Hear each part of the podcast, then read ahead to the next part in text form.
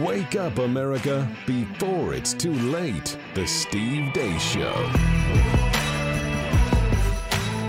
And greetings. Happy Monday. Welcome to an auspicious day here in the history of the Steve Deace Show. I am Steve Deace. He is Todd Erzen. He is Aaron McIntyre. And, gentlemen, of course, the audience can feel it. This is a big, momentous day in the history of this show. I think it's pretty obvious, obviously, that something is different, something is new, something is exciting. So let's just go ahead and put it out there. Folks, pumpkin pie built bars are now available right now. Yes, I have a four box order. It's already in the mail. Pumpkin pie built bars are now available and on the market. If you want to try them, you can get 15% off right now over at built.com. B U I L T for built bar. Get your pumpkin pie built bar, a marriage literally made in heaven between the greatest protein bar of all time and the greatest flavor of all time pumpkin spice. Get your pumpkin pie built bars today. Built.com, B U I L T for built bar. 15% off when you use the promo code DEACE at built.com. Oh, wait. Did you think I was perhaps referring to something else? Here's Aaron's rundown of what happened while we were away. What happened while we were away brought to you by Transformation. Back in 2017, the Steve Deace Show went from radio to the TV screen. It was, at best, a work in progress. The engineers who helped us get over the hump, Mike and Yuri, were invaluable. Then came late 2018. Not much about the set had changed, but the studio went through some major upgrades thanks to an engineer named Alex. Now it's late 2022, and an engineering and design Jedi Master has arisen. His name is Rob, and Rob has a whole council of Jedi Chance, Sean, Tim, and a random union guy called Steve. And together, they assembled this. This is the new studio for the Steve Day Show, and this is how it happened. On Wednesday of last week, Rob and I bombed the old studio and ran new wires through the ceiling while Chance drove a Penske full of gear and Sean flew up from Dallas. On Thursday, movers unloaded the Penske while Chance and Sean built the new set. Our hired union guy, Steve, did a tremendous job at making sure the background details were as smooth as possible. Rob and I focused on getting my new battle station set up and wired. In all, there was approximately one ton of equipment and furniture and gear and wires displaced or set up. On Friday, Rob and I continued the laborious task of wiring, troubleshooting, and running cables and double checking every connection cord and computer program. Chance and Sean had the unenviable task of mounting, rigging, and checking over 30 lights. On Saturday, Chance and Sean continued working on lighting while Rob and myself again worked on routing audio and video. All of us started working on decorating the set and aiming lights and cameras. And on Sunday, the finishing touches were performed on all aspects of the studio. Lights were added to provide texture and accents. I double checked all of the software and computers which run the show and checked that they actually could run the way that they were designed to. And final set pieces were added before finally Steve and Todd and Anna came in for a rehearsal, which went exceptionally smooth. Exceptionally smooth. Six months of planning, weeks on end of labor in Dallas just to prep and stage every facet of what you see. Two miles of cable runs, thousands of connections, 30 lights, and it all went like the carefully orchestrated play that it was, thanks to the diligent, brilliant planning of the engineering design teams at Blaze TV. A huge thank you to Rob, Chance, Sean, Tim, Alexander for the chic new graphics package, and our management, Gaston and Tyler. And the biggest thank you of all to you for watching and listening to the Steve Deace Show and helping it grow. And that's what happened while we were away. Hey, I contributed something. I, I contributed the newspaper headlines. I wrote those in an email in about 10 minutes and sent them to the Blaze, and that's that's what I did here. What the hell did you do, Werzen? I rode the coattails. That's exactly Hard. right. Yeah, I was going to say, what the hell did you do? Hard. Indeed. Yeah. So this is quite an upgrade. Those of you that are watching can tell. Um, the amount of work that was done to make this happen Uh, I mean, it's just incredible. And uh, just every one of those names that Aaron mentioned And more. and more.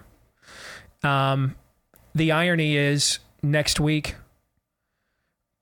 my uh, my movie production has to go to Washington D.C. for a National Labor Relations Board hearing in a complaint filed against us last December in a right to work state. You guys recall this, right? Where Of they tried to shut down the filming of Nefarious. Yes. Apparently, you, you're in a right to work state. We have to agree to let you unionize on our movie set. I thought that violated the very protocol, paradigm, premise of right to work. But nevertheless, the very union that next week in Washington, D.C., my movie production team has to go uh, before National Labor Relations Board and fight is the very union represented by a guy named, and I kid you not, Steve, who came in here and helped out over the weekend. Did a fantastic job. And did a fantastic job by all accounts, according to Aaron. You can't make this stuff up, right? Everything absolutely comes full circle. So, Aaron, let's give everybody the the 360 here with the various camera angles and stuff that we have.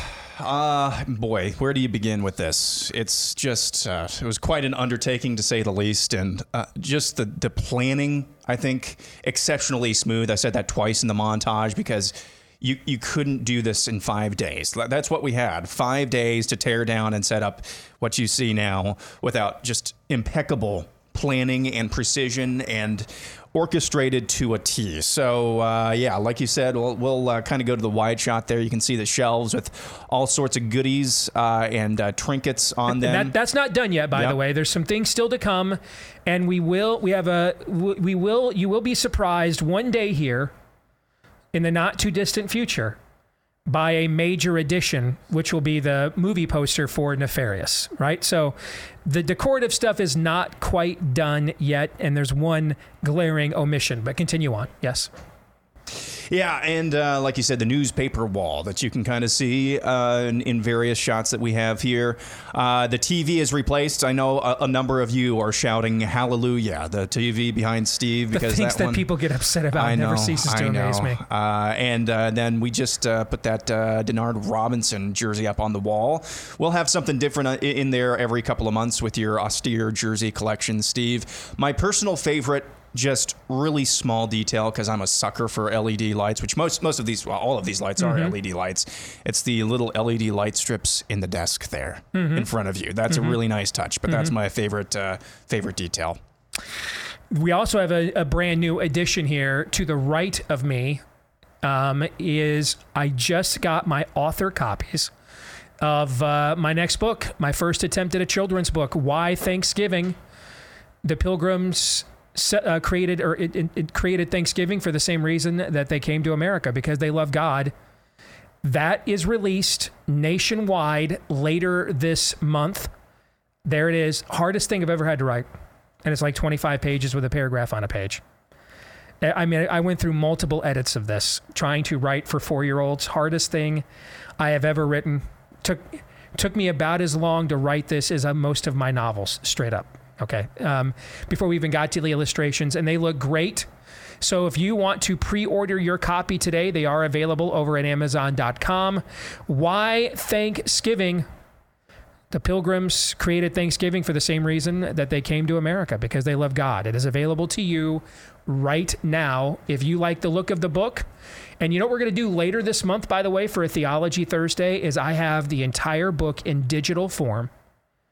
And we're going to do a digital read of this book for Theology Thursday later this uh, later this month around the time that the book comes out just in time for Thanksgiving. So if it is successful, it's a pilot.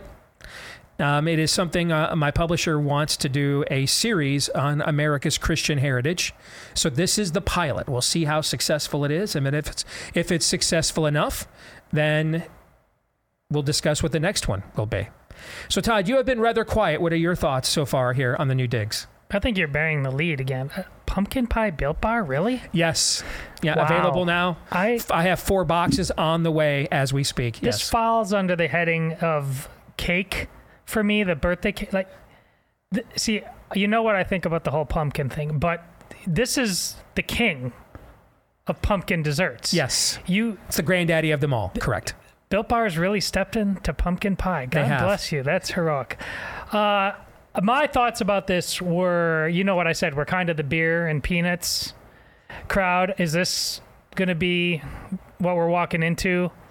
A, a, a little too much. This this absolutely nails it. This is I've been in Steve's man cave, and I think this lives up to where Steve goes to be in his happy place. My fortress of solitude Yeah. is as you broadcast from a Man of Steel poster over your Yeah. shoulder. Yes. It's Yeah. really good. And having been to Dallas and seen their sets, uh, this They're really good at this. this does not pull any punches. It's not like we got, you know, Dallas Part 2 or Plan B. Now this is exactly the level of quality that they bring to the table down there. It's it's incredible. Um, before we get to talking some news, since Aaron kind of took you down a stroll of memory lane, I was first approached about doing a show. I got to used to the fact my camera is down here between the two screens, so remind me of that. Um, because the audience is probably like, "What are you looking at up there?" Not you. Now I am. Okay, so forgive me. Um, th- when I was first approached about moving our show from Salem Radio, where we were syndicated across the country on about 80 radio stations, including a lot of top 10 markets, 9 p.m. to midnight. Um, when I was first approached about moving the show from Salem to here, well, it was CRTV back then. This is before we did the merger, right? And so we had these two entities, two networks that had their own solar systems. You had the Blaze, where Glenn Beck was the sun and everybody orbited around him. And you had CRTV, where Mark Levin was the sun and we all orbited around him, right? And it was a guy by the name of Chris Crane who asked me if I wanted to make the switch. And he had been involved in uh, helping uh, develop Dan Patrick's show at the time for DirecTV. And uh, Chris said, "Hey, you know, what's your idea? What would you ultimately like your show to look like?" And I said, "Well, really, I I kind of love the gig that Dan Patrick has. Just roll out, hand my but, have my buddies come work for me, hand them my Rolodex. Here, book the show, come into a studio that kind of looks like, you know, what my own man cave looks like, and kind of has that mo." It took a while to get here, right? And it's the the team uh, that uh, you know ultimately uh, Tyler and Gaston and the team here that uh, with the merger of Blaze TV and um, and CRTV that ultimately made it happen. But that vision is is essentially where we are at today. Now here's I here's what's funny is my contract is up at the end of this year, and we have not finalized a new deal. So I'm just going to assume, given the level of investment that was made in this studio, it'd be funny if at the end, psych. Um, I'm going to assume, at the, given the level of investment we have made in this studio, this is a hell of an engagement ring. I Yeah. guess is what we're trying to say here. Indeed it that they have that they have purchased for us. Right? There's a there's a certain level of seriousness and commitment to the show um, that uh, that Blaze TV has demonstrated with the investment put in to this magnitude of a of a of a platform. And we are eternally grateful, but most of all, as grateful as we are for them, the reality is, as Aaron said at the end of that montage, Todd, without all of you, Yes. none of this would be happening. I mean, they care about what we have to say because a lot of you and in growing numbers of you care about what we have to say. And so this is an investment that has um, that you get every bit the credit for uh, than the, the, as, as we do as well. Yeah, it certainly um, since 2020, what we've all been through together, and going all the way back, quite frankly, to 2016 as well. Uh, the the the sh- you just lamented a couple weeks ago about I don't know if I can do it again, going against my own listeners, uh, kind of thing with with Trump and all that. Uh, w- uh, we've all bonded together in a new and unique way multiple times since 2016 and it's a sign of what we're going to have to continue to do. I mean, maybe th- this this entire set will forever be a symbol of that. If you hold fast a, a fellowship, if you hold fast to it, mm-hmm. Good things happen. You don't know how, you don't know when, but you simply have to have faith. And together, we've all had to have a lot of faith. Amen. That's very well said. All right, so let's get into some news. Before we do, one of the things I got to do over the weekend is, uh, well, the long week as they were prepping the studio here, is I got to get introduced to some new partners that are coming on board with the show. And and one of them I want to tell you about now. It is it's really not a, it's a ministry more than anything else, and it's called Preborn. And it stems out of the sad truth of a Roe, post Roe v. Wade America that one out of every five Americans, when you look at the amount of children we killed before they were born, it comes out to one out of every five Americans never got a chance to live outside of the womb. I mean, that's that's a that's it's a mind numbing number. And that's where the Ministry of Preborn comes in. They're partnering with us to help rescue 50,000 babies from the baby killers here this year. They're working to put Planned Parenthood out of business. They provide free ultrasounds to expecting mothers because 80% of the time, if mom can hear the heartbeat, see that that is a life she is carrying, that will convince her to keep her baby. And when she chooses life, though, this is where they go next level. When she chooses life, preborn steps in with more. They provide maternity, baby clothes, diapers, car seats, counseling. We're talking full aftercare. And in, now that we are officially in a post Roe v. Wade America, and we're doing hand to hand combat now against the darkness to save these children and their moms. This this aftercare, right? This this is the challenge, the baby killer. So you don't care about those mom, those mom, you won't do anything for them. That's why they wanted to kill their kids. Preborn steps into that breach and doesn't doesn't just go for the save. They go for the save. If you know what I'm talking about here. That's their level of commitment. They've counseled almost a half a million women considering abortion nationwide. They've helped save almost 200,000 babies in that process. If you want to help rescue the lives of not just the babies, but also their mothers, Donate right now. Dial pound 250. That's pound 250. Say the keyword baby. That's pound 250. Say the keyword baby. Or you can go to preborn.com slash Steve. Again, that is preborn.com slash Steve. All right, let's look at some things that caught my eye while we were gone uh, since last Tuesday. Uh, they were renovating the studio. I traveled down to speak to the Convention of States National Convention. What did you all do at the Erzen household? Just walk the earth, cross that, country, just, just, soccer, just, the just walk drill. the earth. Yeah, like Samuel Jackson, just walking the earth. Yeah, nice. Let's look at some headlines of some things that caught my eye. What I had to say about them, and get some a you guys' reaction because a lot did happen the five days we were gone. I want to start in the free state, or the, I guess at this point, the free republic of Florida. Because really, Florida is at this point now the the capital state of the of, of the of the American remnant that is left. And it's really because of the governor that they have. I mean, he's at this point he is the, he is the de facto president right now, anyway, of the remnant of American states that are left. And I found it interesting that uh, when Biden was down there to survey the uh, hurricane damage last week, he did a photo op with DeSantis where they let him share the lectern with the seal of the office of the president of the United States there, right? I yeah. mean, hopefully that's some foreshadowing. But this is some data reported by Dr. Joseph Ladapo, who was just on our show uh, back in September. He is the Surgeon General for the state of Florida.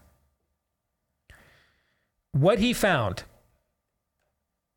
Quote Florida conducted an analysis through a self controlled case series, meaning people within the state that's uh, that their own people that they followed they injected they followed them that's what self-contained case series means or self-controlled case city means case study means florida found there was an 84% increase in the relative incidence of cardiac related deaths among males 18 to 39 within 28 days following mRNA vaccination.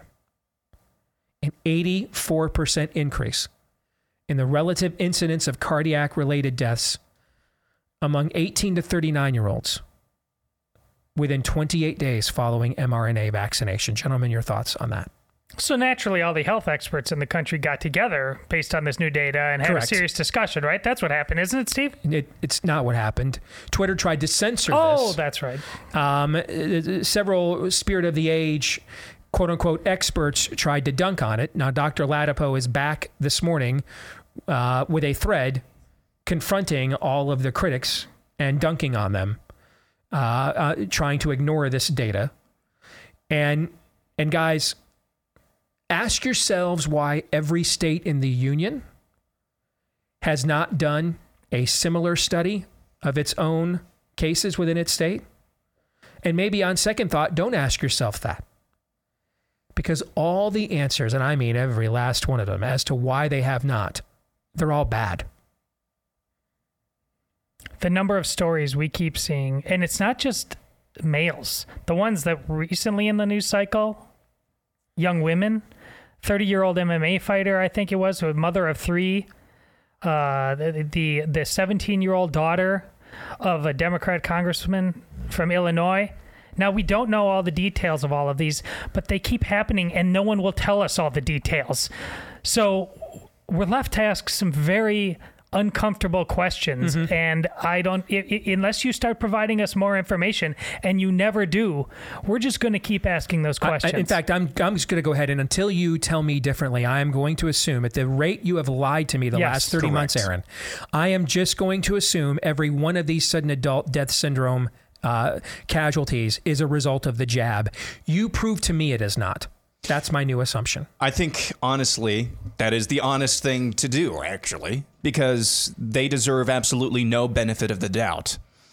Ascribing, as you just did, every single instance of SADS to the jab is actually probably the intellectually honest thing to do because the people telling you there's no way they could be connected are the same ones who have lied about literally everything Correct. else. So Correct. y- it may not be the case, but at least you're closer to the truth than you would be if you just, you know, took them at their word.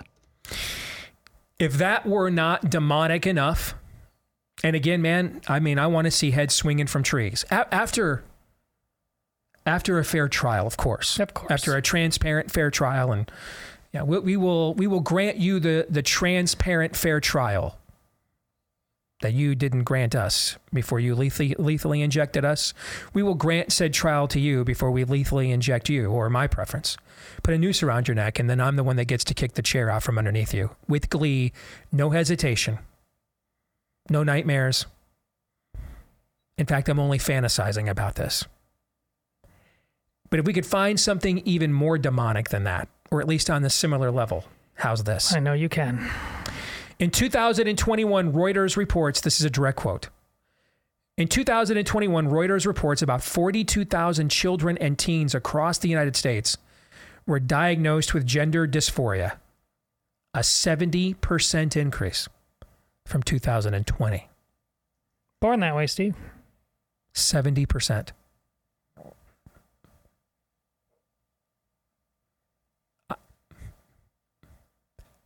It's just demonic as hell. I mean, and by the way, secrets. Uh, the the uh, they're now saying when you register for the draft, the Biden administration is saying whether you got you know uh, you went to the island of Dr. Moreau and got mutilated or not, if you were born a biological male, you still have to register for the draft. Yeah. Whether you got the, whether you got Mengele here or not, we can't. That's just further confirmation. This is all Island of Dr. Moreau levels of macabre. It is not reality. And and this is something else, by the way, that the people involved in ought to be put on trial for their lives, for their freaking lives for doing this to people. And just to prove once again how this is a cult that plans on fighting back and not accepting what Steve uh, just had to say, if you Jon Stewart went full on uh, Hail Hydra th- this weekend. Now, this is the same Jon Stewart that two years ago did a brilliant Yes. movie, which I loved, panning his fellow left for losing their souls, basically, and therefore losing middle America. Yes. He now has decided to give himself over to the most soulless thing I've ever seen the American left do yet. In the end, the word of God has proven true every single time. The dog always returns to its own vomit every time. Now, who was the, the woman? The was it an attorney general that was on his show? Yeah, from Arkansas, I believe. Yeah. If she, she put herself in the position that people on Matt Walsh's uh, movie "What Is a Woman" put themselves in, just totally unprepared. So, so Jon Stewart's shtick is he gets really comfortable in his chair and just kind of faux rubs his brow uh, and like and, and then mocks her to her, and and she's acting as if this is a straight, legitimate interview with Walter not a Cronkite. street fight. Do Yeah. not go into that setting unless you are prepared Right. to knock John Stewart out. It's not an interview, man. It's an octagon. I, I'm just Don't don't don't don't bring a spork to the OK Corral, let alone a knife to the gunfight. And he doesn't have the game for this. No, he doesn't. He he was good at what he did back then, but to allow him and set himself up as some sort of paragon of intelligent inquirer into an issue, it's preposterous. He simply plans on trying to cult you to death. Never let him. Otherwise, get out of the way. Speaking of cults, fake badass Howard Stern found out over the weekend Yeah. that that was the first time he had left his compound in New York in over two years because of his irrational fear of an airborne contagion. That because it was now aerosolized, he could never completely guarantee he wouldn't come into contact with to begin with. Haven't you had a lot to say mocking New York tough the Yes. last couple of years? Yes. Yeah. New York has a brand, I heard recently. Yes, it does. Yeah, that's what it is. That's its brand. I, as they once said in the prophetic film Revenge of the Nerds, I smell, you know the rest. Continuing on, I was at a luncheon on Friday. And I'm sitting next to this was in Orlando at the Convention of States National Conference, and I'm, I'm I'll tell you guys during the break who it was, but it's a very big name in conservative media, and we're sitting next to each other having a conversation. And no, they don't work here. Um, and we get to he asked me for the latest data and stuff on the election and what I think, and you know, and then he he he's, he he he brings up the Mar-a-Lago raid and the jab and everything else, and the FBI whistleblower and all that stuff, and he's like, "Are these Republicans that we're electing? Are they going to do anything about any of this?" And I just looked at him quietly, not sure how to instantly respond, and then he just looked at me quietly, and we just kind of each kind of quietly nodded at each other and uncomfortably just moved on. But hey, it's okay. Maybe, maybe in the future, our prison camps can be called Red Wave. Could we at least get that? Could I at least get my prison camp called Red Wave? Is that too much to ask? Well, apparently, if you're arresting pro-lifers at gunpoint uh, right now, see, this January 6th was an insurrection, but it was an insurrection by the government against constitutional liberty, and they're going to keep playing that song back until we have a better answer to the Correct. question that you just asked and Correct. the gentleman you talked with. Correct. And this is this is the one true fear that I have. And this is what I talked about at the uh, Convention of States event in Orlando on Friday. There's a lot of energy and, and, and a lot of people that aren't like, you know, uh, native Republicans that are just used to voting for traffic cones to slow down the rate of impact of the of SMOD. I mean, there's there's a lot of Hispanic families about your age, you and I's age, Todd, Aaron's age. They're going to vote Republican for the first time here a month from tomorrow, and they're good, they're doing it hopefully. Like they're they're they're doing it with the anticipation that they actually these people believe their rhetoric and will do something about what caused them to uh, to to leave the Democratic Party. They haven't been broken down decade after decade. Lester Tejas and Tame Chappé and watch Fox tonight and self pleasure myself to Hannity. They're, they're not. They haven't done been doing that. Right. Like they honestly think they're going to save America here. Wait, where's that energy going to go when they find out six months after the election they didn't save a damn thing? Instead of one Unless, banana. unless, unless they're voting for Kari Lake or Ron DeSantis or somebody like so that, right? instead of one banana in the tailpipe, they get two? Yeah. I don't think they're going to say, I guess I'll just, you know, watch uh, Brian uh, Kilmeade tonight and do this for another 50 years. I don't think that's going to happen. And that's what I'm afraid of.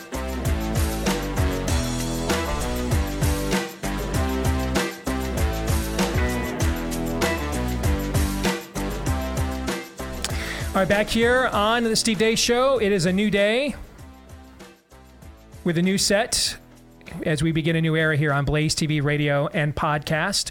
Uh, our buddy Bob Vander Plaats will join us here right after I tell you about our friends over at Bullion Max as we continue to Let's Go Brandon, the economy, debase our currency, devalue your prosperity. In the second quarter, Americans lost $6 trillion of net household income. That is Dust Bowl 1932 kind of stuff. I mean, the only reason you just don't feel it like they did back then is the amount of wealth that we have baked into the country compared to back then. What happens if it's another 6 trillion though here in the third quarter? The fourth quarter. There's a reason why the smart people have been using hard assets like gold and silver to protect their prosperity for eons now against government debasement schemes throughout the century. Before there was a great reset, there were lots of other would be World Economic Forum tyrants out there, and gold and silver stood the test of time. Right now, you can get involved if you've never gone down this road before. Our friends over at Bullion Max, they want to offer you their silver starter kit as inexpensively as possible. They'll offer it to you right now at employee pricing. They can't make it any more inexpensive than that. They'll offer it to you at employee pricing right now. That includes the American Eagle, silver coin, and much more. When you go to bullionmax.com slash Steve, this deal is so good, though. They are making it, limiting it to one per household. Employee pricing right now, bullionmax.com slash Steve. Well, he gets to be the very first guest we've ever had here in the new set on the uh, the, the, rebooted show. Our good friend Bob Vander Plaats here with us on Blaze TV, radio and podcast. Good to see you, brother. How are you? I'm doing really, really well. I wouldn't miss this, Steve, to be the first guest on your newly constructed set. It looks wonderful. Absolutely wonderful. It is a it's it's a it's a tad of an upgrade, is it not? Well, it should tell your audience kind of the trajectory of your show too, meaning that they would be willing to make this kind of investment Indeed, in your show. the show has sucked so much that like we really need to make. like, what, what, can we do to make it better? Yes, and, and, because the, the the sound that is coming out of his mouth is terrible enough. We at least have to make it aesthetically pleasing by upgrading the visuals. Yes, but I, I will tell you, and you know this, uh, I travel a lot, and in my travels, I am constantly I watch you on Steve Deace every Monday, and I have to correct him. It's not every Monday because I'm not there every Monday because of travel. And sometimes people say, "Would you just talk again?" I think you're Bob Plaats because of the podcast. So mm-hmm. obviously, your show is having an impact across the country. And I've been out west recently. I've been out east recently. Both times that has happened. So congratulations. This is good stuff. So while they were hard at work putting this together last week, uh, I went down to Orlando uh, at the request of a mutual friend of ours, Mark Meckler, at the Convention of States. Oh, sure. Love Mark. Uh, to speak at their national uh, gathering. They had their activist teams from all over the country. I mean, I think there was at least 600 activists they had mm. come down for this event. And there was a luncheon after I spoke, and I won't say the name on the air, but I told you guys who it was during the break. This person would certainly qualify as a big name in conservative media. Oh, without, without question, question, without question, a, a, absolutely a big name.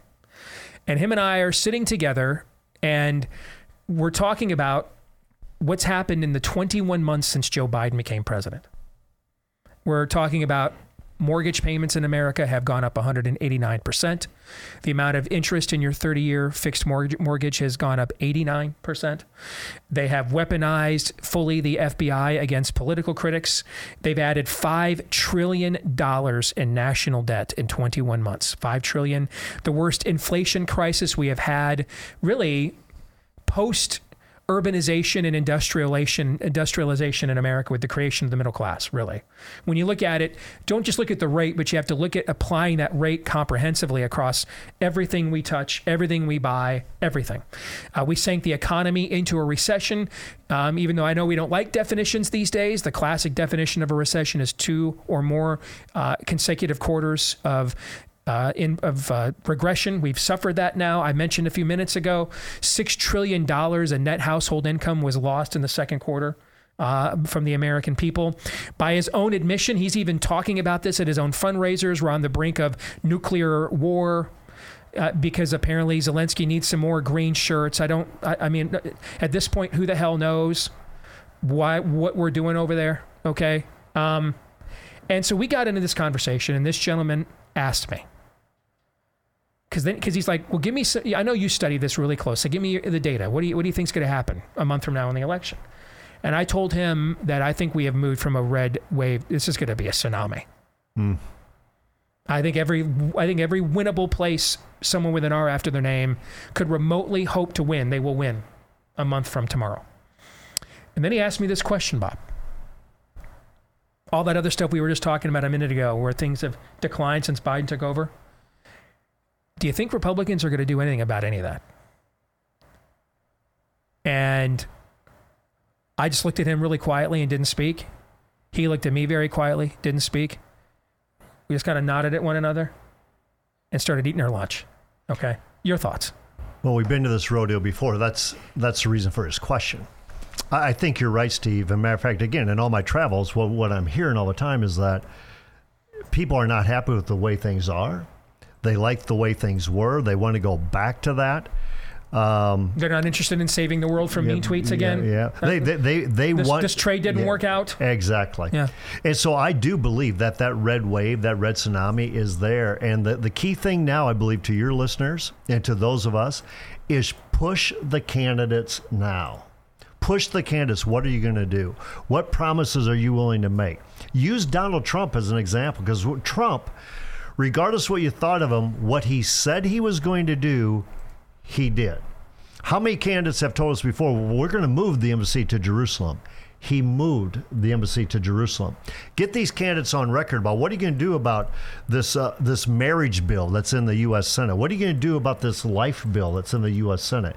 What are you going to do about this uh, these uh, student loan forgiveness things? What are you going to do with a debt that's out of control? How are you going to control inflation and make sure that America's at work and America's uh, uh, able to afford the living standard in which we're we're accustomed to?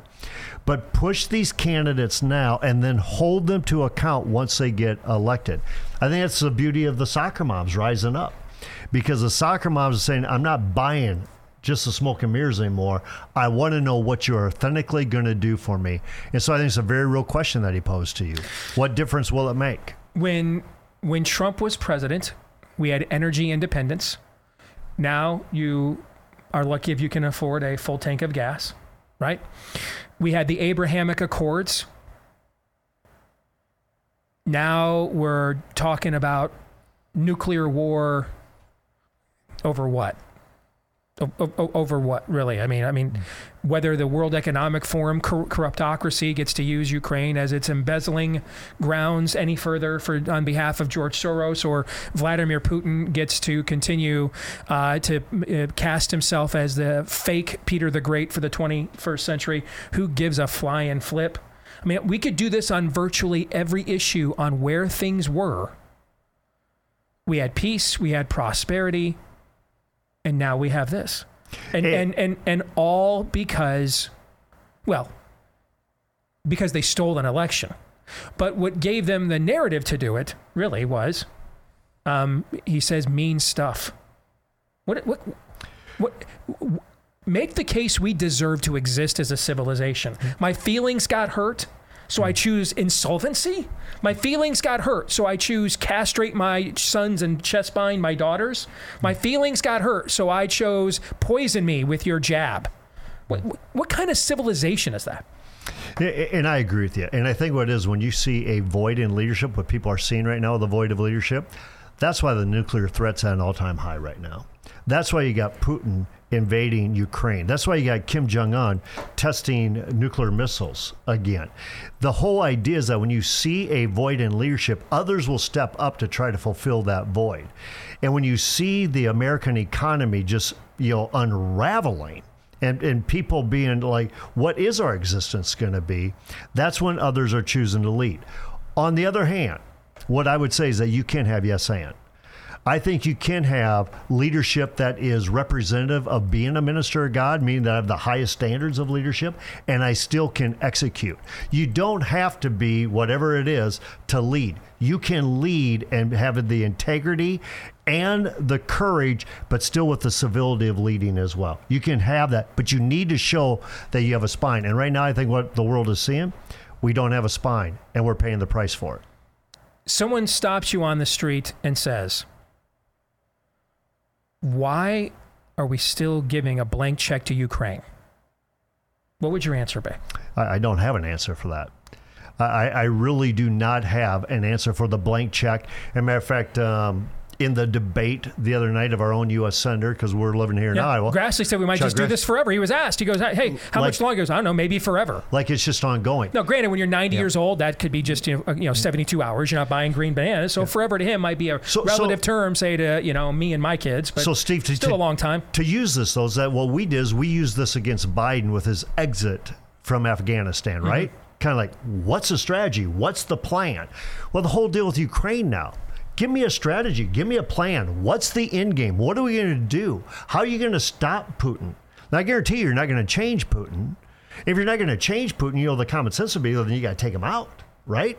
I mean, somehow, I mean, if, if that's your end goal, but what's the strategy? What's the plan? It's just not an ongoing, you know, we're just going to keep funding this deal for as long as it takes. And I'm not sure Well, how now long you've got now you've got Ukraine is now bragging about uh, blowing up Russian infrastructure in the Crimean lands they had already taken. Um, and so now Russia is responding by taking out their entire electrical grid. I mean, to what end? To Eh, what to what to what end is eh, this going on? And again, I think what it is, whether it's Ukraine or any of these other issues, it comes back to leadership. And it's got to be leadership that says what they're going to do. That's why you push these candidates now. What are you going to do? And then do you follow through on it? That's what Trump had going for him. What he said, he did. And right now, they don't believe what we say that we will do. So I'm going to say something I shouldn't say publicly, but I've made a career out of it, and look where it got me. So here we are. Let's baptize the new set, you, shall you- you I- got a new set. I, I have been beyond verklempt most of this year at Ted Cruz's initial vote to fund this. These guys will tell you. I mean, the the amount of kvetching I have done about this privately. I mean, I just, I, I, to me, this is such so stupid and such an obvious betrayal. I, I can't rationalize it intellectually on any level at all. It just reeks of gutlessness. I don't know how else to describe it. It just reeks of I'm fully I'm, fully assimilated now. We offered him a chance to come on, my former boss. We offered him a chance to come on and explain. I got no reply. Out of, over the weekend, out of nowhere, he invites me to show up at an event for an Iowa congresswoman I've never even met, who's made no attempt to ever get to know me or reach out to me on any level whatsoever, and doesn't represent me anyway. And so I just decided I, I'm still not over it. So I gave him the same response that I got when I asked him to explain this vote to my audience. None, no response. So I gave him the same. No response. Nothing. I'm, I'm just beyond this whole thing disgusts me. It's, it just reeks of every corrupt angle, every dumb, stupid, you know, prioritize everything other than Americans you could possibly think of. Frankly, I'd rather I'd rather have him sell me out on some moral issue where at least I think we're at least maybe thinking. This is just so dumb. I'm I'm I'm like personally appalled and offended at it. Well, and I don't, I mean, I know this one's on Ted Cruz, but it's on every politician, quite frankly, is that whether you vote for something or vote against it, let's have the courage to defend it. Let's have the courage to back it up. Let's have the courage to have the debate. Again, whether it's Ukraine or it's about any other issue, what you're seeing is gutless leadership. And when you have gutless leadership, and not just gutless leadership, there's a lot of people around the country who are asking me, who's actually running the country? We know it's not Biden. Who's running the country? What's wrong? What's wrong? What's wrong with if, if, if it's true? Can someone ever admit when they're earnestly wrong? I would Hey hope. man, hey man, I voted for this the first time, Steve, because I really was. China was rattling sabers with Taiwan, and I was really concerned about sh- us showing weakness. But as this has gone on now for another six months, it's pretty obvious what a frickin' you know money pit scam this is. So I'm a hell no. What, no one ever does that. Well, Steve, it's the same thing. Uh, the pollsters who tell the, the politicians in the U.S. Senate and the, the Iowa House to codify same sex marriage into law is saying it's about winning re-election. The reason the politician never says I was wrong or I was wrong, I didn't have all the facts on that, is because the pollsters are saying never admit well you're wrong. Matter of fact, I just had this conversation in New England this past week. Is that I really believe, regardless of the election fraud, Trump is president today if debate one is different.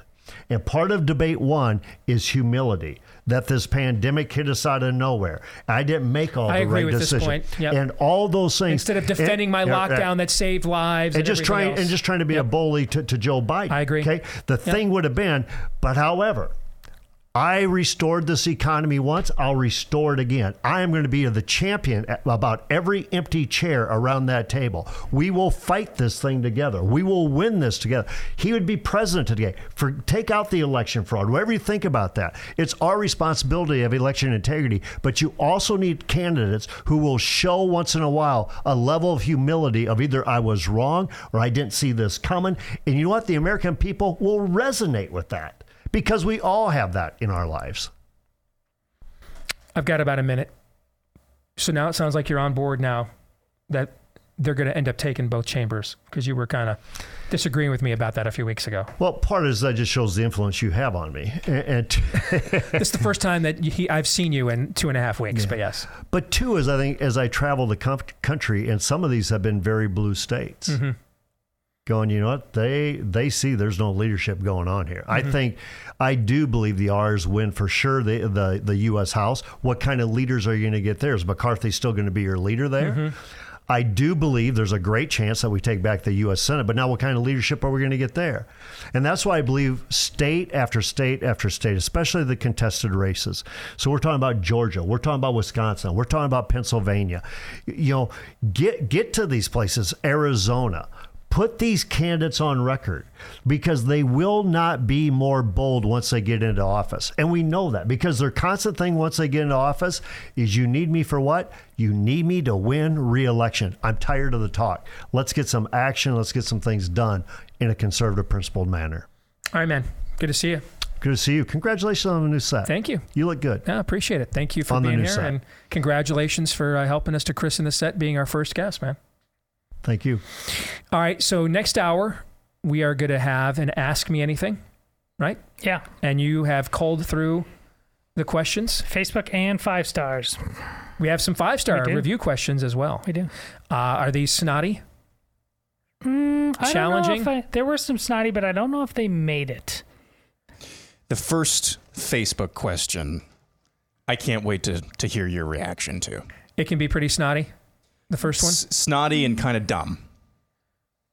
because you know snotty questions always go to the front of the line with me. But they have to be good snotty I questions. mean, I, I, I, you know, I'm not the attorney general from Arkansas. I want you. I can handle a ambush. I, I, I dare you. I, in fact, I dare you to try it on me. I love it. I like it when you try to ambush me and shock me and stun me with snotty questions Those often that I, don't I have come no under idea. the category of no five-star up. reviews.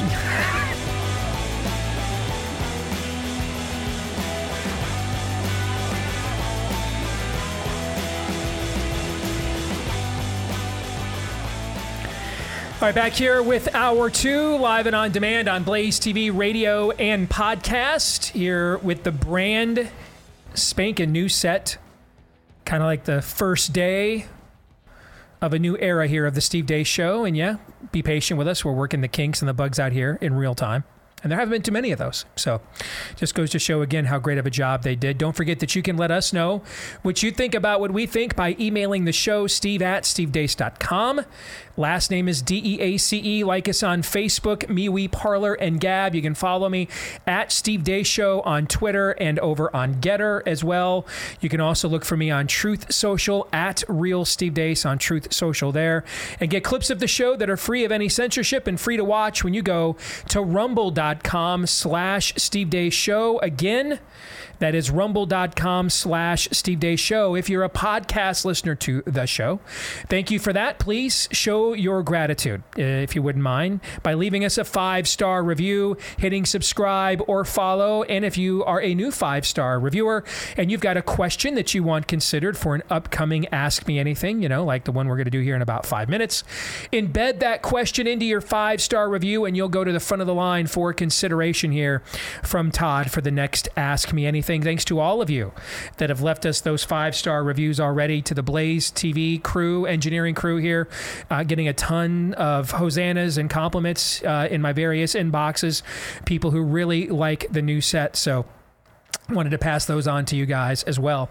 Uh, the Ask Me Anything brought to you by our friends over at My Patriot Supply. When it goes down, when we Let's Go Brandon the food supply, like we have Let's Go Brandon, unfortunately, virtually everything else. Are you prepared? Make sure you are with our friends at My Patriot Supply. Get their three month emergency food kit right now for 20% off and free shipping. 20% off and free shipping when you go to preparewithdeace.com. Breakfast, lunch, dinner, even snacks and drinks, the full 2,000 plus calories a day that you need, all made right here in the USA, up to a 25 year shelf life with proper storage as well. 20% off and free shipping for this peace of mind right now when you go to preparewithdeace.com. That's preparewithdeace.com. Let's get to it. It's our Ask Me Anything questions from our five star bo- podcast reviewers, Todd, as well as from our Facebook followers as well. By now, of course, you guys know the drill. I've not seen any of these questions whatsoever. Todd, you chose the questions and the order, correct? No shortage of quality this time. No shortage of depth. Uh, I don't think you're going to be able to get through all the ones I provided. Oh, well, very good. All right, so let's get to it. Aaron, you're up. We will begin with five star review questions. S. Griff86 says If you were a billionaire, how would you spend your billions in a way to spread your worldview and out scheme the Soros and Gates types? I don't think I'd have to out scheme. Um, and I, I, I think that these guys are brilliant in their particular um, uh, pursuits. That's how they've acquired their great wealth. But I don't view them as any form of stratego, mastermind, chess master. I think a lot of it is, frankly, they're just unopposed. And the, there are two things that I would do if I had their kind of cash. And and I would do them simultaneously. Like I don't think I would not prioritize one over the other. But based off of what I have seen being involved in I guess we'll call it politics or America's culture war full time since 2006 working on numerous and being a part of numerous campaigns here's here's the two things that I would invest my billions into. Storytelling, and I'd buy every state legislature in America. I think storytelling is the last place left in America where there is eh, the potential for mass persuasion. I think everything else at this point is balkanized, beyond polarized, balkanized. I think a lot of what we do at places like Blaze TV, it's very vital. But in many respects, we are replenishing supply lines to existing troops.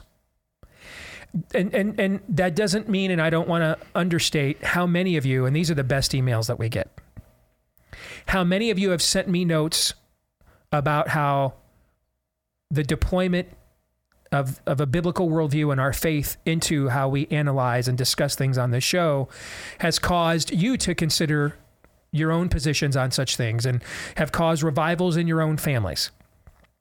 And that's the most important persuasion there is.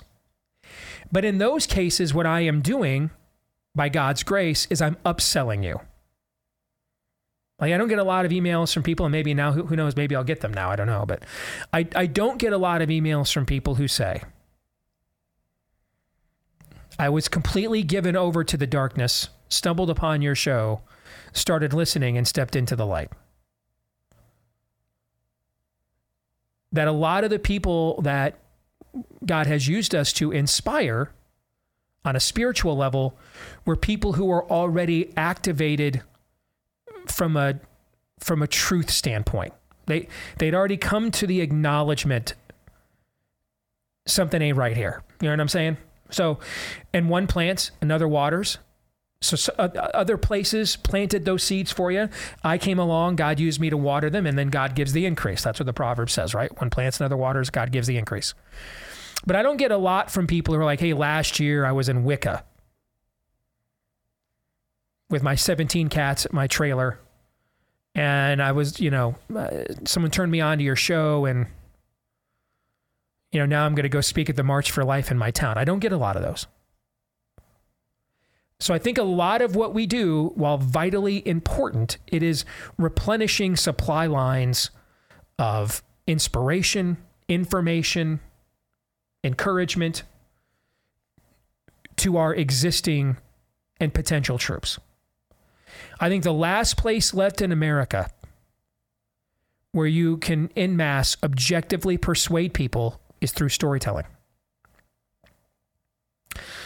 And and so I would I would absolutely be investing a lot of my money into telling stories that we are going to try to do here with Nefarious. That is just one finished musical score away from being a completed film. Now I I think from what I've seen, I think we made a hella movie. But we also made it for three and a half million we could have done a complete banger for 30 million. You know what I'm saying? Mm-hmm. I mean, so when you're operating under a salary cap, you're going to have to make choices on what you prioritize and what you do not, right? Okay. And when you see the movie, you'll see. You'll see the places where we made the choices to spend our money and then the places where maybe we didn't. Okay. So, but I think good storytelling is where you can see real persuasion still. The other thing I would do is just buy every state legislature because that's where the battleground is. Washington is gone. It is District 1. If anything, we need to salt the earth of that place. That the real battlegrounds now will be in your state legislatures. Can you get them to practice interposition? Can you can you get them to defend your freedoms and your constitution against all enemies foreign but especially these days domestic?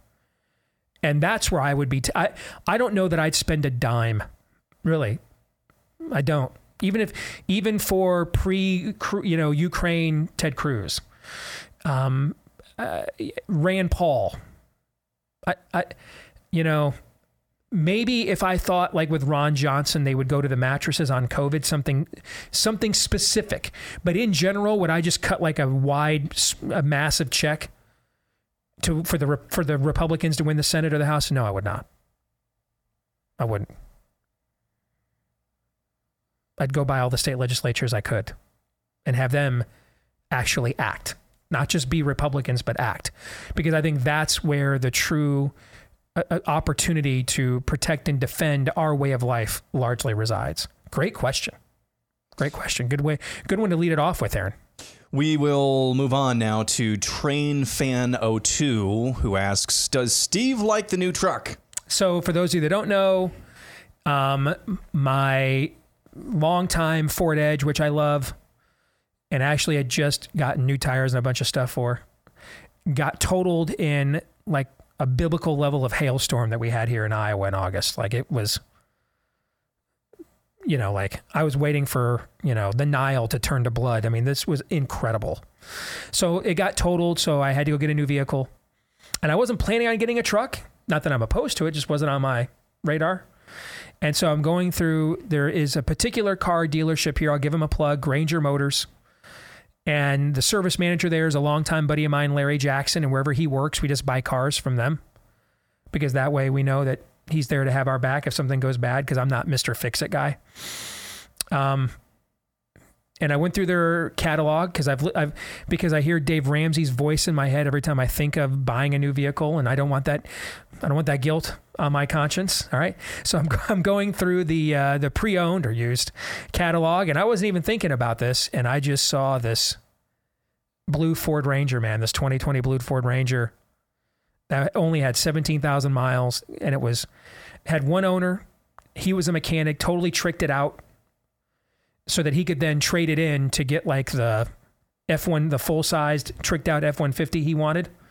You know, with that as a trade in and it's got every bell and whistle and all kinds of stuff, man. And I don't know what happened, Todd. I just this thing popped up on the menu and all of a sudden like my T level in the back of my brain said that's that's, Oh. that's what oh. we're doing. We're doing that one. I remember a couple years ago when you said how pretty the blue Christmas lights were. You just think it's the blue and has nothing to do with it's the, truck. Thing. I think it's the same thing. I, I, I would tell you though they had other blue car, cars that Okay. color. They did. I, that by the way, that's not a bad guess. You do know I love I love blue. You know that, right? So that's that's not a bad guess. Okay, but no, there were other blue vehicles there. There was just something about that truck, and I was just like, Well, I, I got to get it. and so in your defense, that's the one I got. now that I am edging towards being outside of minivan land, yeah, a truck is looking pretty darn good. yeah, yeah. So it's a great ride, man. I got to get used to this thing with newer vehicles though, where when it's idling, it shuts off. Oh, really? Yeah, for like fuel conservation and stuff. I so. I always hit that that but that setting button so it doesn't do that and just God runs the whole Greta time. Thunberg. Yeah, I just that throws me off every time. I'm still it's been a I've owned the vehicle now for about a month and I'm still not used to the whole shutting itself off when we're idling, right? It throws me off every single time. After how So, long? It not very long. It's got a pretty itchy trigger finger. Hmm. So there is a button you can push and yes for those of you that ask it is a four-wheel drive and all that stuff. There there is a button you can push at any point that will turn that feature off. Right, but I can't figure out how to make it that it's a, it's the default setting because that throws me off every single time. You're right. Thank you. Thank you, Greta Thunberg. Appreciate that. Yes. Moving on, this next question is from me. Can you help me move a couch this weekend? Just kidding. Nice. Vols fan converts Nice. another five star review. Uh, I've been listening to Stephen Armstrong on Romans. He covers the lies humanity believes and said one of them, moralism, is brought about by paganism. Did America become moralistic based off a pagan attitude of finding freedom? So let's define moralism. I think we have to do that first before we can answer this question. I think we need to. It made me think we need to replay like our seven-part series that we did on, on all the of seven these. deadly Yes. worldviews. Yeah. So, for those of you that don't know, several of you guys asked me for a good Bible podcast. I recommended one that we're doing in our small group with a now deceased pastor named Stephen Armstrong. It's called Verse by Verse Ministry. Um, he was attempting to go through the entire Bible, didn't quite make it before he passed away. But um, I've really enjoyed, you know, going through like Genesis with him. So I rec- I'm not gone through the other books, so I just recommended it. So several of you have been uh, doing, uh, looking at his stuff as well, and uh, thanking me for you know him as a source. So that's who this Stephen Armstrong is. It's called Verse by Verse Ministry. Moralism is the idea that there is a there is a way it, well it, moralism can take two forms. And they often take both these forms simultaneously not one or the other. But it, it can be introduced to you on an individual basis and a societal basis similarly.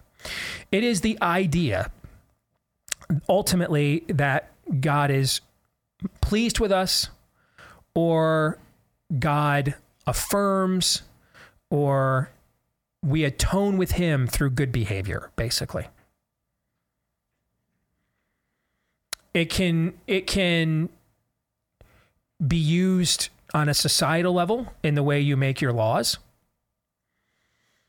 Um and and now when you reject moralism though you tend to not replace a biblical worldview, but you go the other way and say stupid stuff like, "Well, you can't, you can't legislate morality." Actually, that's the only thing you're legislating. Every piece of legislation is somebody's moral edict. Okay. Um, but our founders understood human nature was not basically good, and so they they didn't seek to f- to frame moral laws from the premise of making the people better, but an acknowledgement that the people were bad. Do you see what I'm saying? Yeah. Yeah, and that and that that's important because moralism can is its own form, and often from the right is its own form of utopianism, and it and it lends itself. It, it- at times, you've heard me, if you're a longtime listener to the show, you've heard me discuss the differences between tradition and nostalgia. Moralism tilts towards nostalgia. Well, things could be like idyllic, like they were in the 50s. Well, were we a more moral society in the 50s? Sure. Also, if you were, you know, a black kid named Emmett Till in the South in the 50s, they might have just killed you and lied and, you know, shipped your remains to your mom. And we, you know, made uh, Alfred Kinsey and Hugh Hefner became national celebrities during that decade.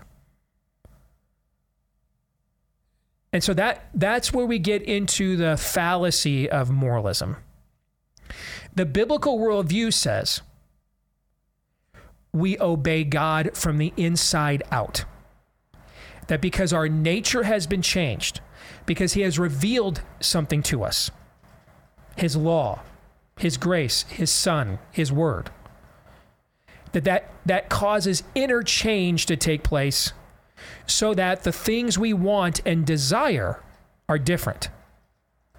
And that's that's what John Adams meant with meant when he said our constitution is only for a moral and religious people. That, that, that he was referring to, they were in a right relationship with their creator. Moralism says that this change, is happen- this change happens from the outside in. Jesus kind of demonstrates this when he tells a parable about a religious leader who goes to the temple. And he looks around at the riffraff there and people that he has deemed himself to be morally superior than. And he says, Thank you, God, that I am not like these people. I'm better. And then he tells the tale of a man, a broken man, who goes to the temple in earnest repentance. And he beats his fists against his chest, which is a sign of repentance in the ancient world, and regret and remorse. And he says, Have mercy on me, God, for I am a sinner. And he asks, Which one of these two did God save?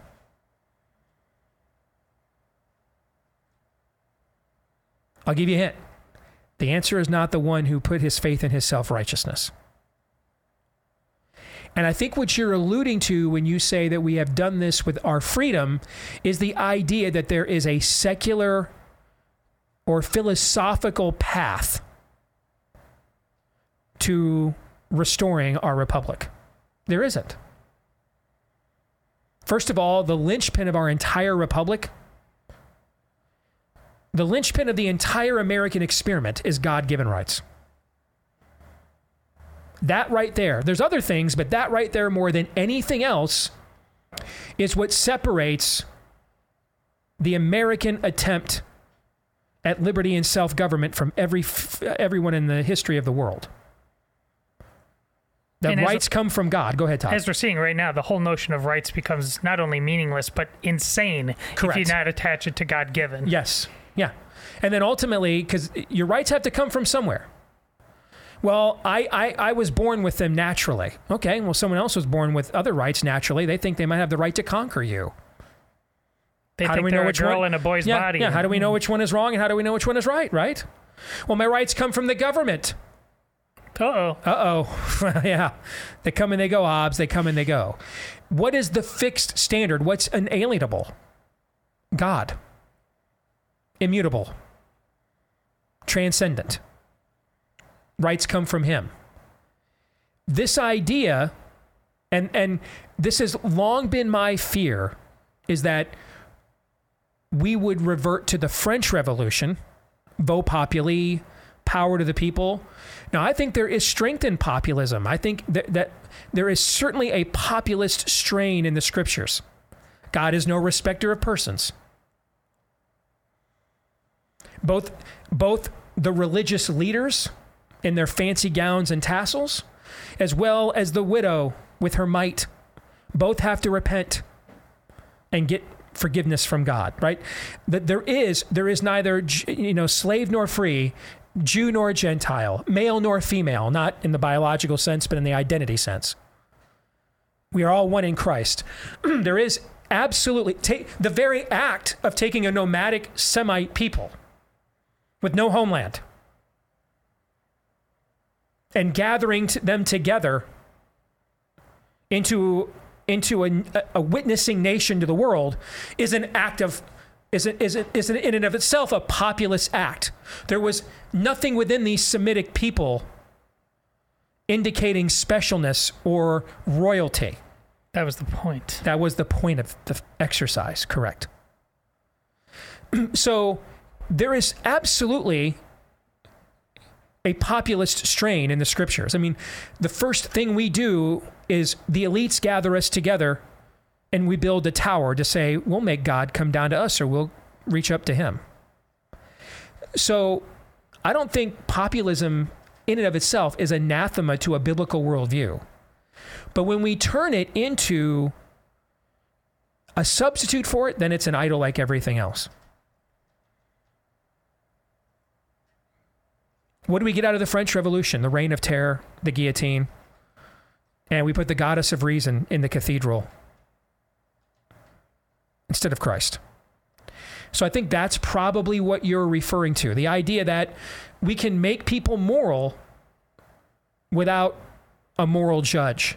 No, you can't. I mean, I, I, I don't have authority to judge your morality. Anybody go to the church of Steve Deace, Todd Erzen? Anybody go to the church of Todd? No. No. Should they? No. Would you recommend it? No. Neither would I. Well, I mean, in my case, not yours, but yeah. Um, that's what the American Revolution was. Rights come from God. We call upon divine providence, the supreme judge, governor of the universe. We put in every state constitution's preamble a recognition of Almighty God. And there, there will not be a moralistic or, on its own, moralistic or populist solution to this. Because ultimately, what you're up against is a rival religion, the worship of a false God. You, you, you won't be able in your own flesh to out convict them, outwork or motivate them, even if you try. Because they have a level, level of religious fervor you lack. So, what's the only thing that beats a bad theology? A good one. A good one. Nothing else beats a bad theology. Bad theology versus your upright moral philosophy. Who wins? The devil. Yeah, the bad theology does every time. Yeah. Every time. Before we continue on, a word about our friends over at Patriot Mobile. If you are tired of doing business with people who hate you, the bad news is there's probably no way to get around that to some degree in modern America. The good news is there is one place, though, where you can, and that's your mobile phone, the one thing we all pretty much need here in a modern society. Make the switch today to Patriot Mobile. Get pretty much the exact same coverage you get from everybody else because pretty much everybody uses the same towers, but get it from a company that shares and supports your values. If you're a veteran, first responder, let them know when you go to make the switch today. They'll give you extra savings as a way of saying thank you. For the rest of us, they're offering you a free activation today with the promo code Steve, my first name. When you go to patriotmobile.com slash Steve, that's patriotmobile.com slash Steve, or you can call them at 972 Patriot. Moving on, up next we have JPOC77, who asks Why does the spirit of the age want the failure of the global economy if everything they are seeking to control would no longer exist? How would this benefit them in the long run? So the key here is that you're asking me specifically about the spirit of the age and not earthly instruments. Looking at the clock. Okay, make sure I get this answer in in the time we have. The spirit of the age, which is the the euphemism or biblical reference that we have chosen on our show to utilize for really what we're talking about is hell, the devil. The spirit of the age hates all image bearers, all of us, regardless of your current standing with your creator, your lack thereof, your current level of faithfulness to your, your creator, your lack thereof. If you are the Imago Dei, and if you're a human being within the sound of my voice, that's you. Regardless of your custom, of your culture, of your core beliefs, the spirit of the age hates you. When it is within their agenda to give you favor, it will. But it is not because it likes you, but because it is using you to advance its narrative and agenda. When you are no longer of any use to it, it'll treat you like your name was Billy Graham. It hates you. It hates us. The spirit of the age is after nihilism more than anything else. It's read the Bible too. It knows it doesn't win in the end. The goal is destruction. The spirit of the age is an agent of chaos. It understands that any form of dominion it currently has is temporary. It knows this. Its goal is the nihilistic destruction of as much of God's creations as possible.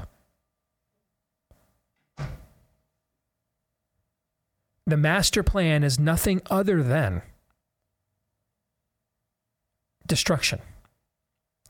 Now, the earthly instruments it uses, whether it has names like Hitler, Stalin, Klaus Schwab, they, of course, write about their struggles, their great resets, their brilliant machinations and dominionist plans. They're all deceived, destructively so, but they're all deceived and being used. The only plan here is destruction. That's it. More than anything else, the ideology of hell is nihilism, darkness, destruction, seething hatred.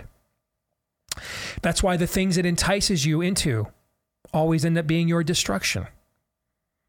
Because that's its goal your destruction. That's what it means to be the enemy. What does an enemy really want of its foe? It's, it's defeat, it's destruction. And if you are a human being, regardless of your current moral or spiritual standing and beliefs, you are its enemy, for you bear the mark of your Creator, whom it hates.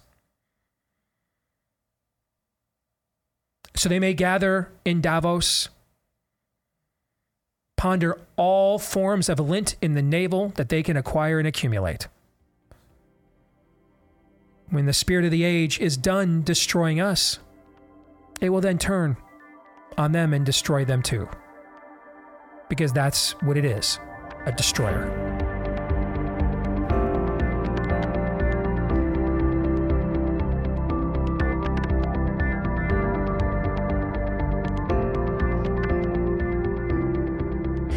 Buying or selling a home in any environment can be one of the more stressful things you'll ever do. But especially in these unprecedented times. Bing. Yes, indeed.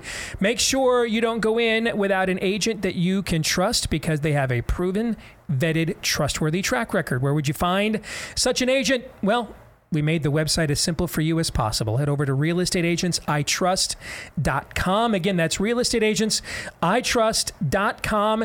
There you can find an agent whose track record of success, pardon me, has been fully vetted by our team there. And that's why we've got literally thousands of agents around the country waiting to be included because we don't just automatically take people. We absolutely vet their record of success.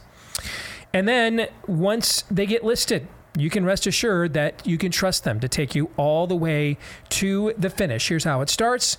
Oh, by the way, a lot of times these agents, I should mention, are part of this audience. So, you know, they share your values. That's a big thing. All right. Process is simple. Just go to realestateagentsitrust.com. Realestateagentsitrust.com today provides some basic info, and then our team will reach out to you to make an introduction to one of our preferred agents at realestateagentsitrust.com. Let's continue on with our Ask Me Anything. Aaron. All right, next up we have our first question from Facebook, who is provided by Michael Burton. Do you think the content, do you think your content could be further dividing and hurting our country? To me, it seems like you mostly post about the culture war issues. I wish you would focus more on the real issues hurting America. What's more real than the culture you live in?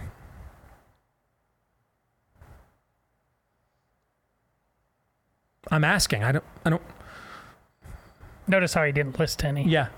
So gas prices. You don't live or raise your kids at a gas station.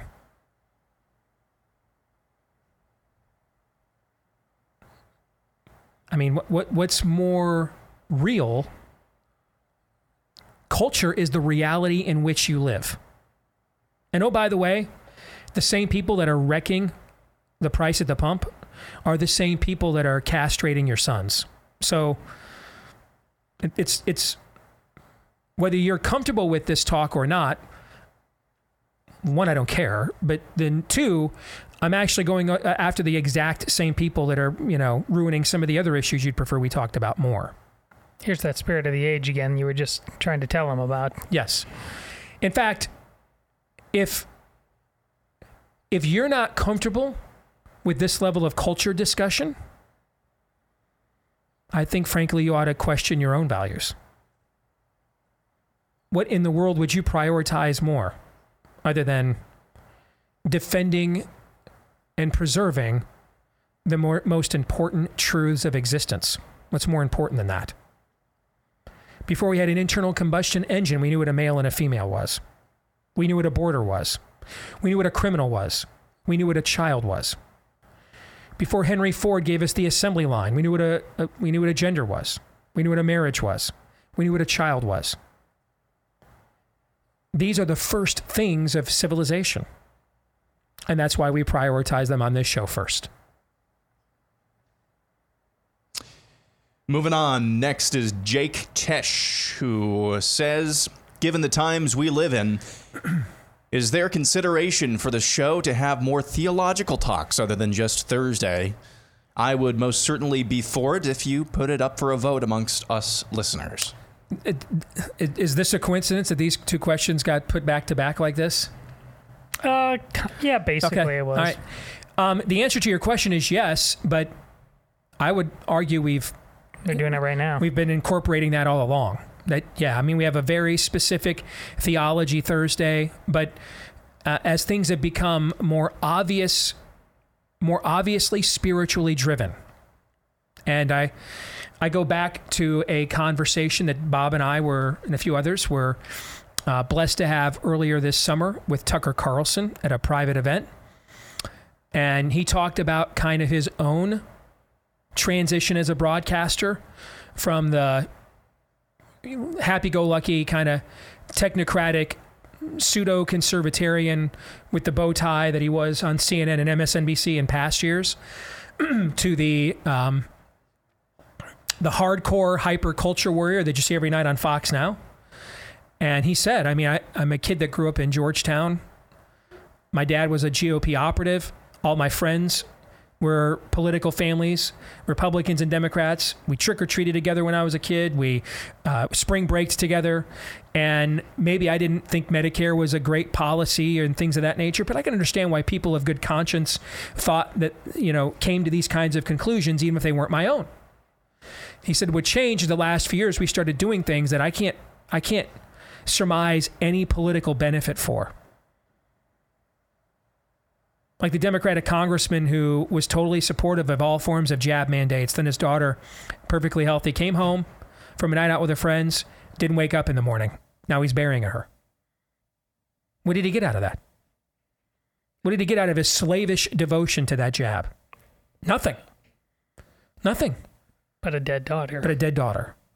And that's where Tucker said, we're now we're now advocating things and doing things that even the people that are advocating them don't get a benefit out of it.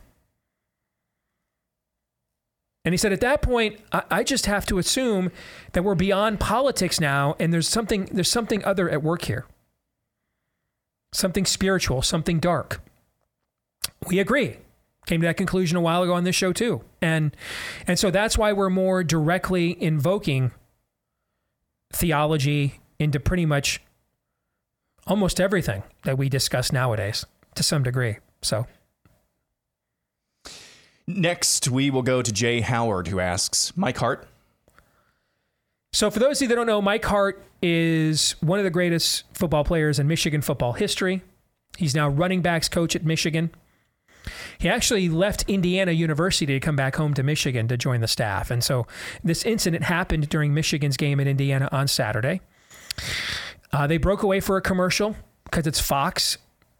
And That's that's, what they five do. seconds. That's what they they literally come back from commercial show a play and go to commercial. I mean, the amount of commercials Fox runs. Live is- golf football, baby. It's, it's just it's obscene, really. Yeah, it's just to it. obscene. Okay, but um, the UCLA administration is like, we know, run all those commercials. We're 100 million in debt, and we coming. Bruins like, we coming. Actually, they are coming. If you're watching their team this year, right? Kind of a throwback to Terry Donahue's UCLA Bruins, the way they're playing this year. Anyway, Mike Hart, they break for a commercial, come back. During the end, the stoppage of play, there was a commotion on the Michigan sidelines. Um, he just suddenly collapsed. and Mike Hart's what forty? I mean, I Yeah, don't know. he he his last year was 2007.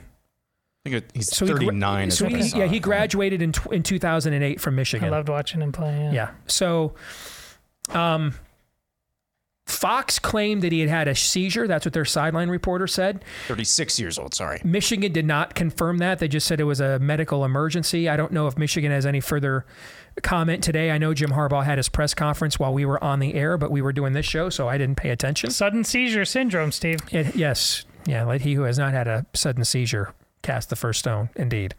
But that's what that is a reference to. I mean, you could really see players were very shook up. Um, and uh, I've, I've just never seen anything like it during a football game. Maybe with Jerry Kill. Remember, he was the coach at Minnesota and was doing a good job with that program and, and had seizure issues. But I also think he had a history of epilepsy. That's correct. There Yeah. is no such history or anything. I mean, Mike Hart's a guy that, you know, he carried 300 times a year for four years at Michigan. I think, and he didn't fumble until his very last college game in the in a bowl game. You know, right? You're talking about the picture of durability, and you know, it's still in his mid 30s. So, but and as we said in the first hour of the show, um, uh, uh, since they lied to us about everything else where this jab is concerned, anytime I see any form of anomaly now medically, I'm just automatically attributing it to that poisonous jab every time, until proven otherwise.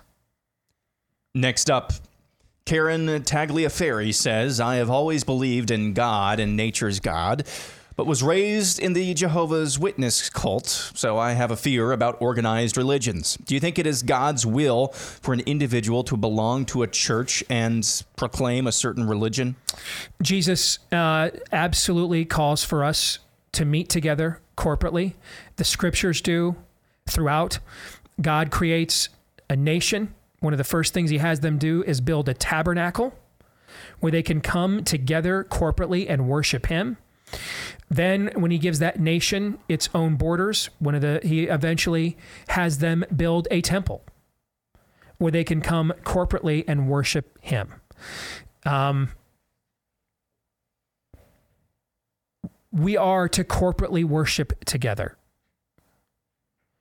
That is 100% asked for and demanded by God throughout the scriptures. with an actual leadership structure. I Yes. mean, the deacons, uh, episcopal, those diaconoi, Fr- from- episcopoi. yes, this is yes. from the Book of Acts. Correct. Whether we we, we can go all the way back to Levite priests from I mean Moses, you know, eh, the the Levite priest named after his brother Aaron, okay? I mean, there is to be organization. God is a God of order. Now, I can understand why with your history in Jehovah's Witnesses you struggle with order. For those of you that don't know a lot about Jehovah's Witnesses, they have their own translation of the Bible. I believe it's called the New World Translation. The founder of the Jehovah's Witness cult, Charles Taze Russell, once admitted. Now, a lot of Jehovah's Witnesses, by the way, to this day, if you were to ask them, do they, do they know who that is? They will tell you they don't know. Will they be honest, or do they really Yeah, not they, know? yeah, they really because they, Oh, they because what, the, what happened is the, the Watchtower Society that took over for him after he was disgraced basically scrub tried to scrub him from a lot of their materials. Okay, so um, but he uh, Russell was in a fraud trial and admitted under oath that he didn't know how to translate Greek or Hebrew, and that's important. Why? Because what are the two dominant languages that the scriptures were written in? Those. Those ones. And yet somehow he found fit to author himself his own translation. It, and and a lot of the New World Translation is exactly what is in the rest of the Bible, with one exception. It takes John 1. There's others, but this is the most notable one. It takes John 1. In the beginning, what in the beginning was the Word and the word was with God, and the word be, and the word was God, and the word became flesh. And it changes, I think, to something like, and the word was a God. Or just it changes the wording in there somewhere to completely and totally deny the divinity of Christ. That, that God, that Jesus himself is not God and Savior, as Paul pro- proclaims in the New Testament. You have to go to Kingdom Hall to study the Bible multiple times a week, only under the, their Bible, of course, only under their direct supervision. Now, if you go to a good church, who was it that sent that email? I want to make sure I address her directly, Aaron. This is Karen Okay. uh, Tagliaferri. Okay, Karen. If you go to a good church, they're going to encourage you to study the Bible on your own individually. They're going to encourage you to form a small group or a life group with other like minded believers where you study it yourselves individually. They're going to encourage that individual relationship with you and your Creator.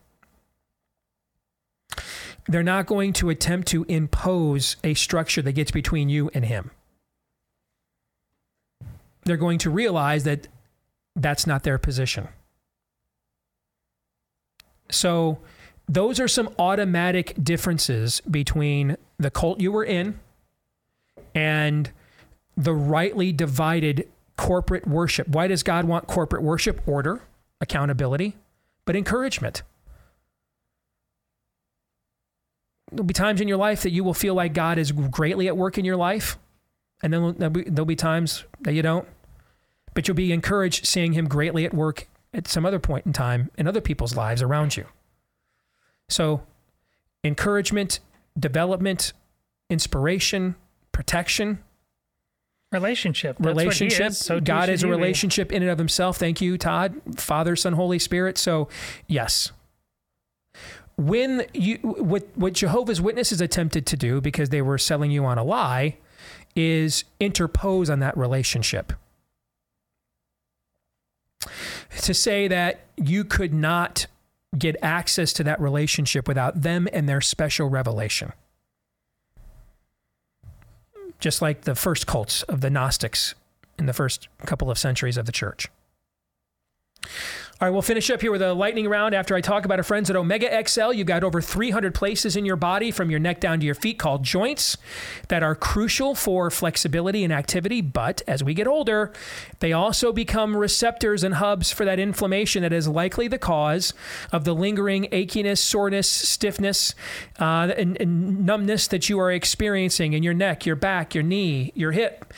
That's where you're looking for an all natural anti inflammatory like the ones our friends at Omega XL make. I can't give it a better endorsement than I take this every day. I take it with me everywhere I go. Yeah, I took it to Florida with me on my trip.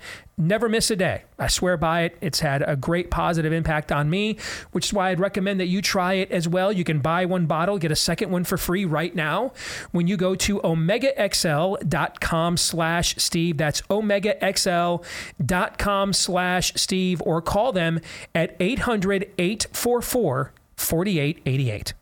Interesting question from Jerry Davis, who asks With both Warner Brothers and Discovery and Paramount CBS up for sale, that also appear, appears Sony wants to sell off their movie studio division as well.